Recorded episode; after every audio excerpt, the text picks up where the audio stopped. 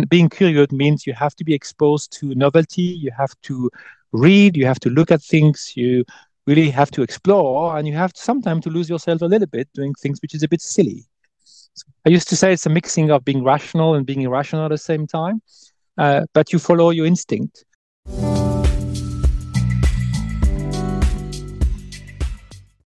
Didier Queloz is a world renowned Swiss astronomer.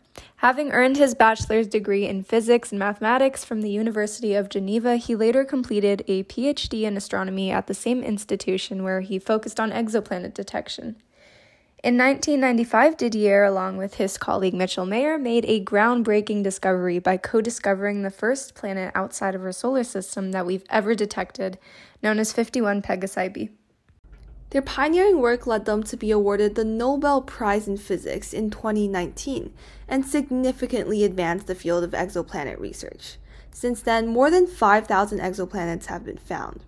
He is also the founding director of the Center for the Origin and Prevalence of Life at ETH Zurich, among many, many other notable contributions and experiences. All right. Again, we would just like to say a huge thank you to Didier for being here. Thank you so much for taking time out of your day to come and record with us. We are so immensely excited to have you on, and it means a lot that you're willing to sit down and record with us. So, now let's get into our first question of the day. You discovered the first exoplanet that humans have ever discovered, 51 Pegasi b working alongside your colleague Michel Mayor through something called the radial velocity method. So, do you mind telling us more about what that process looks like exactly? Yeah, with great pleasure. So, actually, the, the concept is pretty simple. When you have an orbiting planet and the star, the host, is moving a little bit, and is is this is kind of pulling and push effect relating to the gravitation from the planet on the star. It's a very tiny motion, uh, but it's a motion. So um, if you think about this orbit, because the star is having an orbit, essentially very tiny one, um, there is moment when the star is going towards you and away of you. So that means there is a, a change of speed. The speed is getting closer or going away. So you see the speed, I mean, wandering around and and and going uh, reddish and bluish, and and you can use um, a technique called the Doppler shift that is moving the, the color or the wavelength of, of the signal. Um, um, and then and then that's what we do. So we use a spectrograph to record the spectra. Spectra is uh, the information you retrieve from the stars. There's a lot of absorption lines related to all the um, the element in the atmosphere of the star. It's a bit like a code, a genetic codes in a way. And we just look at the motion related uh, to the Doppler shift of these lines. And from these motions, uh, we find out that something is uh, is moving the star, and uh, you can compute the mass. And when you find that the mass is of in the planet range, this something has to be a planet, and that's exactly how we did it. The challenge is about uh, the amplitude of the signal. It's a very very tiny change you have to you have to pick up. And uh, what we did more than 30 years ago, right now, is to design and to build a new kind of machine and that's what we did, and we published that, and that was the beginning of a revolution in a sense, because then plenty of planet has been detected on other stars.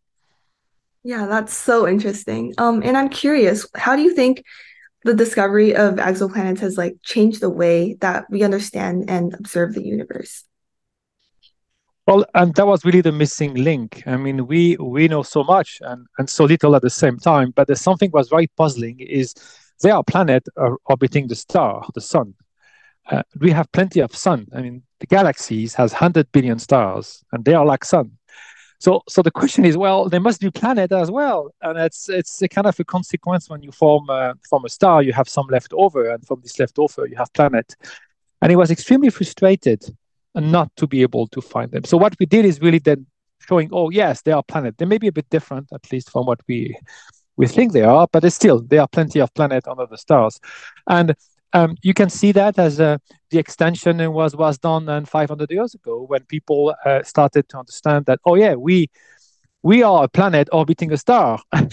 So now we know that there are other planets orbiting the star as well uh, uh, in the galaxy. So that is the significance of uh, of the discovery. The second significance is when you start talking planet on other stars of course you open a kind of a new territory, which is the question so whether there is life on other planet. And that was really a fantastic trigger uh, for um, questionings uh, the origin of life on Earth and then trying to figure, figure out, well, if there is life on the planet, how are we going to find them? And that's a very difficult question. All right. So I'm actually really glad that you mentioned this whole thing about life on other distant exoplanets because my next question, if you're willing and able to answer it, is off the top of your head. What do you think are some of the most interesting exoplanets that have been discovered recently? And what can you tell us about the probability of these distant planets harboring life? You know, the, the beauty of the field is most of the planets we have found, um, they don't really um, they don't really match with the one we have in the solar system because most of them are on a very, very short orbit. And that was kind of the shocking discoveries of this, uh, um, um, this, this, this many planets we know is most of them they are different from the solar system. So that is really the most interesting element. It's not really the the detail of the planet; is the fact they're very different. And and the second element, they, they seems to be all very different. So they are all the kind of size, all the kind of mass, and they seems to be located at, many range of distances.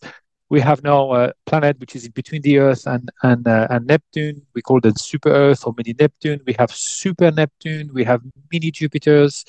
We have the hot Jupiter. We have the hot rocky planet. We have the lava flow planet. We have the water planet. We have so many and actually all this is real this is the real diversity of the planetary formation so so they must. I mean, I don't have a I don't have a list in mind because essentially the world diversity is essentially the interest of the field here, and uh, and and we are still facing a challenge um, because right now a planet that is like the Earth in the sense that Earth mass, Earth size, at an orbit which would be um, uh, at the similar distance that between uh, the Earth and, and, the Sun, we have not found any. And it's not because we're not trying, it's because we have not really reached the threshold uh, in our techniques, in the detection sensitivity, to be sure about the discoveries. I'm pretty sure there must be.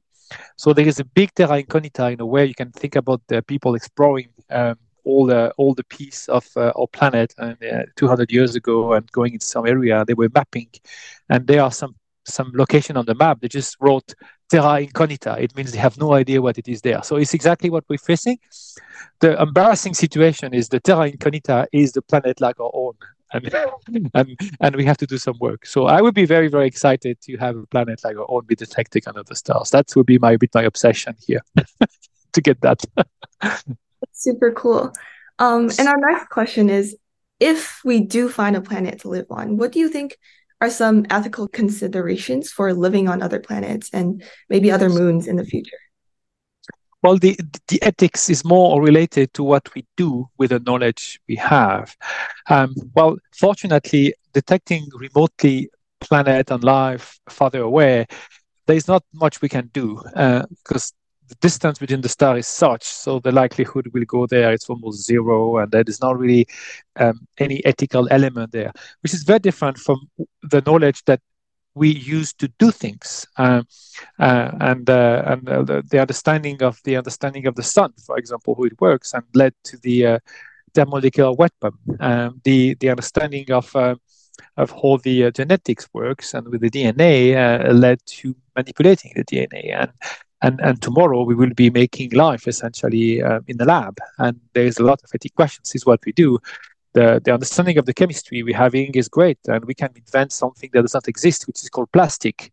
Well, the plastic is a cool catastrophe right now because we have, I mean, filled plastic everywhere, and uh, and that's like an alien element onto the Earth. So, so I think that the ethical challenge with the other planet is not really a concern, uh, but of course, uh, the philosophical element that what you bring as a perspective, finding life on the planet, I think is interesting because um, it would demonstrate that life is some kind of universal process, it's part of the universe. We are just one amongst many. Um, but life doesn't mean that you reach a level of uh, awareness that you can build a telescope and point to other stars. So uh, life existed on Earth uh, in the past uh, 4 billion years.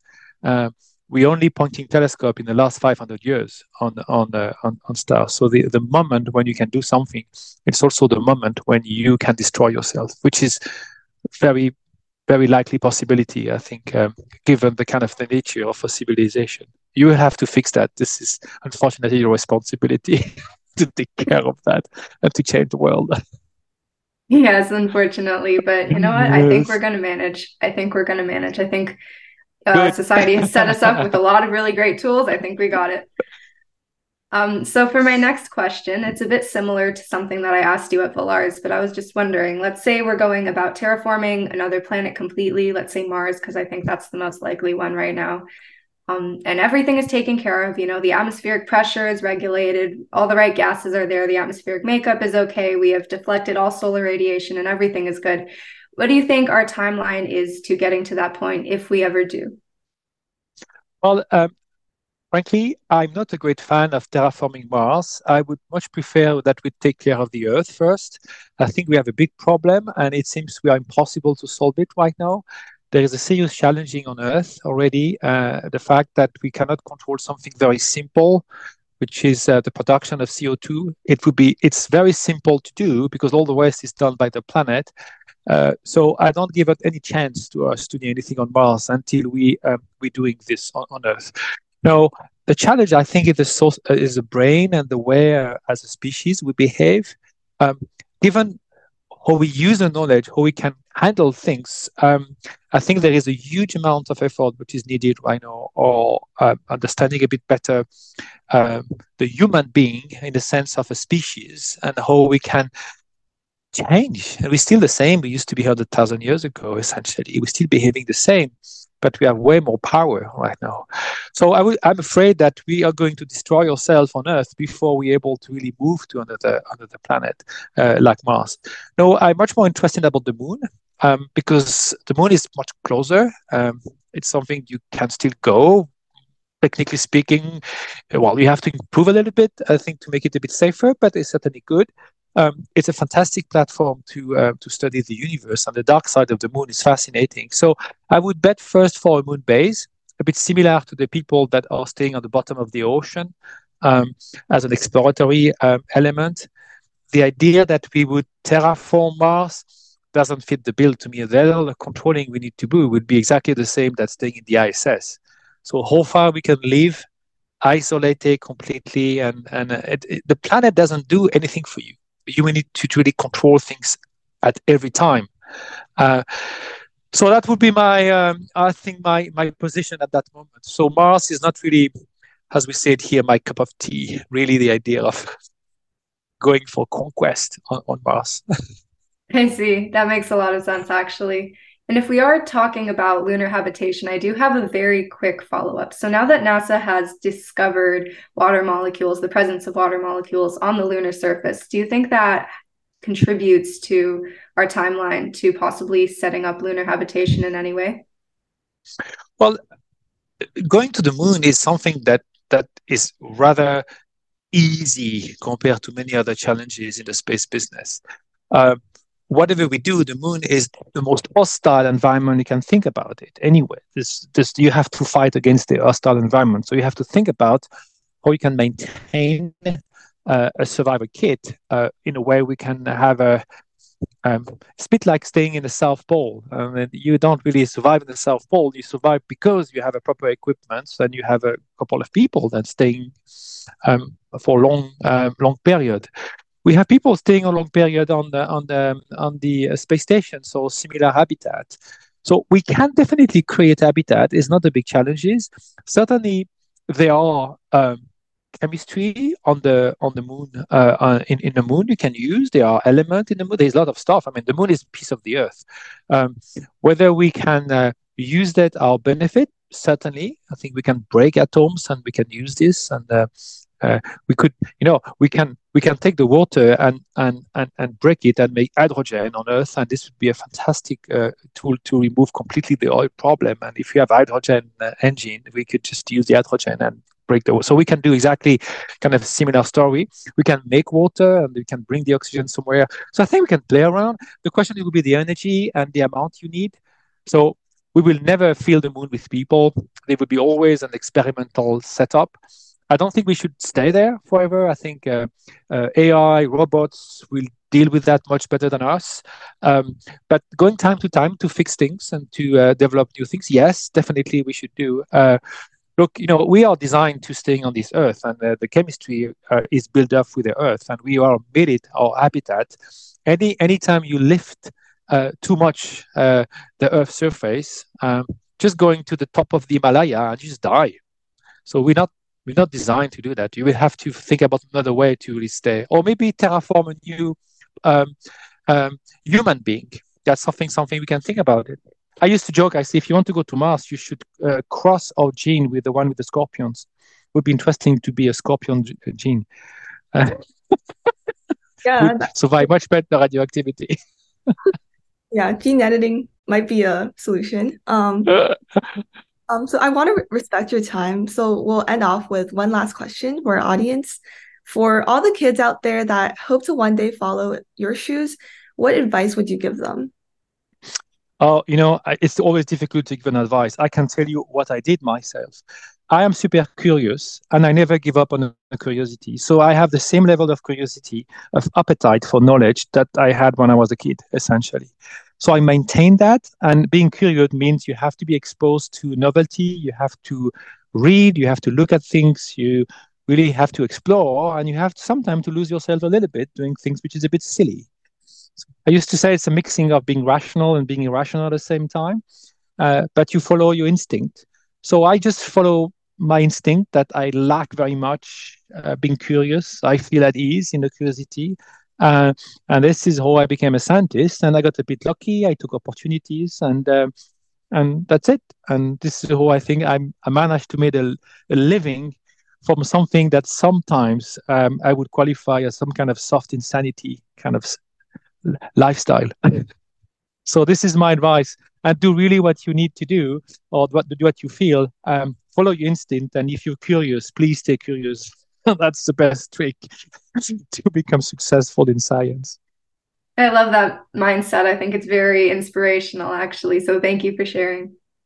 Thank you very All much. Right. So thank you so, so, much. I wish you good success and um, a lovely day.